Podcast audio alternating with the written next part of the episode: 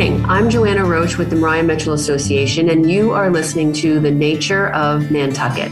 I'm here this morning with Will Kinsella, who is the chair of ACKlimate, and he's going to share with us how ACKlimate gets started and a little bit about what's happening in terms of climate change on the island. Welcome, Will. Thanks, Joanna. Thanks for having me. Yeah, thrilled to talk with you this morning. Um, let's start with ACKlimate. Can you tell us a little bit about what it is and what it's about and what some of its initiatives are on the island? Certainly. Um, ACKlimate's a uh, collaboration of various private and public entities on Nantucket working to support climate change and sea level rise, education, and resilience.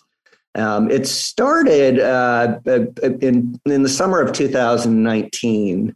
Um, after a, and this is there were a series of conversations about climate change on Nantucket.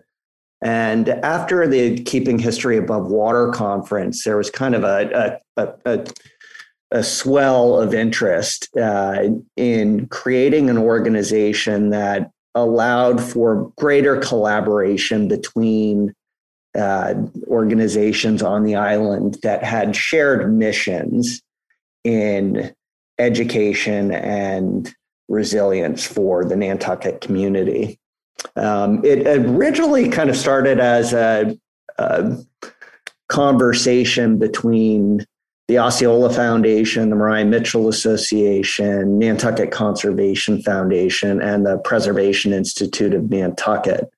Um, they they met informally in I think it was uh, late July of 2019, and uh, they they had kind of collectively uh, agreed that there were there was enough interest on island to begin an organization that allowed for the conversations that uh, were taking place during the Keeping History Above Water conference to continue. Um, so this organization is kind of a marriage of local initiatives um, that have a potentially global impact. And um, uh, you know, Nantucket's is we're we're kind of in the crossroads when it comes to coastal resilience. Um, but a lot of the policy decisions and a lot of the actions that we're taking on island can kind of had a much greater impact on other coastal communities that might not have the same resources that we have.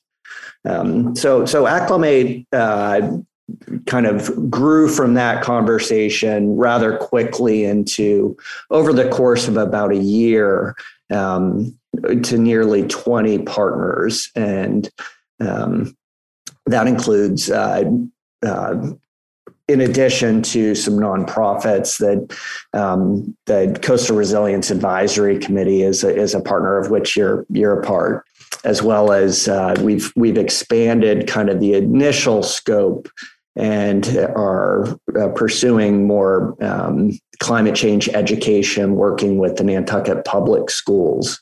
Um, that conversation has included a number of partners that are in the ACKlimate community, as well as uh, Nantucket Public School, the um, Egan Maritime Institute, uh, the Boys and Girls Club that uh, aren't necessarily partners of ACKlimate, but are formal partners of ACKlimate, but are participating in ACKlimate activities.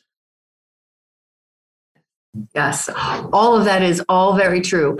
Can you talk a little bit about what are the goals of the organization going forward, and how do you see them bringing people on the island together and and really you know, making a difference through sort of education and outreach? The, the immediate goal for ACKlimate is to increase uh, community engagement. Uh, the most important thing right now, I, I believe, is to educate the community, but also to help uh, pursue the coastal resilience plan that the Coastal Resilience Advisory Committee has uh, worked on with uh, with Arcadis, and that the Town Select Board has recently voted to um, support.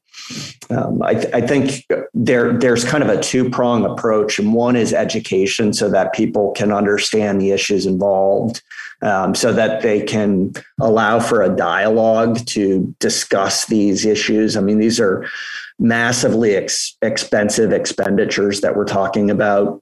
Um, when we're talking about the science of climate change, um, you know, these are these are things that that probably aren't in in everyone's like normal everyday lexicon. Um, but we're we're talking about things that affect us every day, and that we might have seen throughout Nantucket recent history. I mean, we we all notice changing shoals and maybe uh, how scallop uh, batches might change from year to year. Um, but we're we're now more in tune with how those those are effects of climate change. So, in terms of how you think ACKlimate can support the coastal resiliency plan, do you have some examples of that? Yeah, so I, I think that probably the the best example of how we can support uh, coastal resiliency right now is through uh, Climate Change Awareness Month, which we have every September and that's that's just raising awareness to the issue of climate change. Um, we can kind of use that as a platform to provide additional information about the coastal resilience plan. And the second the second approach would be through the education initiative, which um, is also two prong, and that would be to provide greater climate change and sea level rise education for uh, the the Nantucket school children, but also to provide educational opportunities for adults, so that the entire community is is is more cognizant and uh, conversant to these issues. Mm-hmm. Mm-hmm. I mean, I think you're right, Will. It's a really complicated issue that will require, you know, many hands to move forward, you know, just a general understanding of how climate change will impact the island and what the small steps are that any individual on the island can do. And then, you know, it's systems thinking, right? What can I do? What can you do? What can we do together? What can we do in our neighborhood? What can we do in our community? What can we do on the island? And how can we affect the, you know, state beyond the island? It's like it's that ripple effect because this is one of those things that is going to affect everyone in some way shape or form and and you know the the coastal resiliency plan really talks about you know mitigation as well as managed retreat right and so you know the responsibility is going to end up lying um, on individual homeowners right certainly and on the town right and on a coordinated effort by various advocacy groups such as ACKlimate, who can help to shine, you know, the light on education and outreach. So I think that this work that you're doing is really important. And then also, um, the other thing that's happening in, in, conjunction with all of this is you've been working with the schools in terms of climate change curriculum and helping them to develop that. And how how do you see that sort of trickling down? Well, I, am glad you mentioned the, the school system because that's probably one of the most important aspects of uh, climate change education, and it really starts with the the younger people that are are going to be most affected by the decisions we're making now, and by the policies that are developed uh, to deal with climate change. Um, and these are you know these are policy decisions that it won't just affect the next few decades, but they're going to have a profound impact on you know global climate and human societies for for the next millennia. Um, so the education component, I think, is is hugely important, and it's one that the maria Mitchell Association has really um, demonstrated leadership with from from the start. Um, that that first kind of conversation that um, led to the formation of ACKlimate was um, yeah, there, there, as I mentioned, there were a few groups involved: the Conservation Foundation, Osceola Foundation, uh, Maria Mitchell, and PIN. And uh, Maria Mitchell had already climate change education within their own curriculum. And I think that was the uh, the everyday science programs. Uh, we're already dealing with ocean acidification, erosion, um, pollinators. Um, so, so you know, the climate change conversation had already been happening between a lot of these organizations. What ACKlimate has most recently kind of helped enable is a conversation between the nonprofits and the Nantucket public school system. Uh, so I think we're we're dealing with uh, an opportunity, and it's it's kind of it's a challenge, but it's also an opportunity. In that is how to provide not only the education to younger people, but to provide career training and vocational training for high school students that very well might want to pursue um, climate change uh, resilience efforts uh, in their professional careers. And that's going to be that's going to be hugely important moving forward. I mean, we're we're aware of a lot of the the challenges that climate change poses to us, but if we want to effectively deal with these problems, we're going to need a highly trained group of individuals um, to to confront these problems and tackle tackle them and find solutions and enact the solutions to these problems. Mm-hmm. And I think that's where education really is is the primary focus of, of that endeavor. Mm-hmm. Mm-hmm. I agree. I agree with that. All right, Will, I want to change gears a little bit and I want to talk to you about your Nantucket life, right? So I think you grew up here. I did. I, I, I was thinking earlier, uh, you had asked about how I, I first got introduced to Maria Mitchell, and it was uh, Halley's Comet. Uh, I, I remember seeing Halley's Comet back in 1986 at the uh, Milk Street Observatory, and it was kind of the first brush with uh, with with science and you know actually seeing astrophysics in motion. Um, we had a, we had a young astronauts program on island, which was uh, I think pretty influential as well. I was uh, I was really happy to have grown up here and consider it probably the best place I can imagine growing up.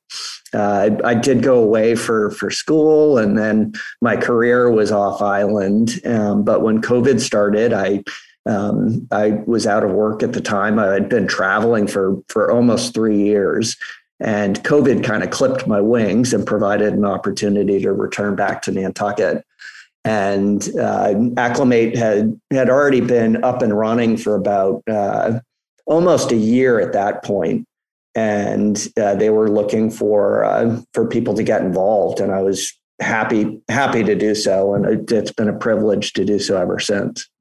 And so, what are what are some of the things that you think make Nantucket special?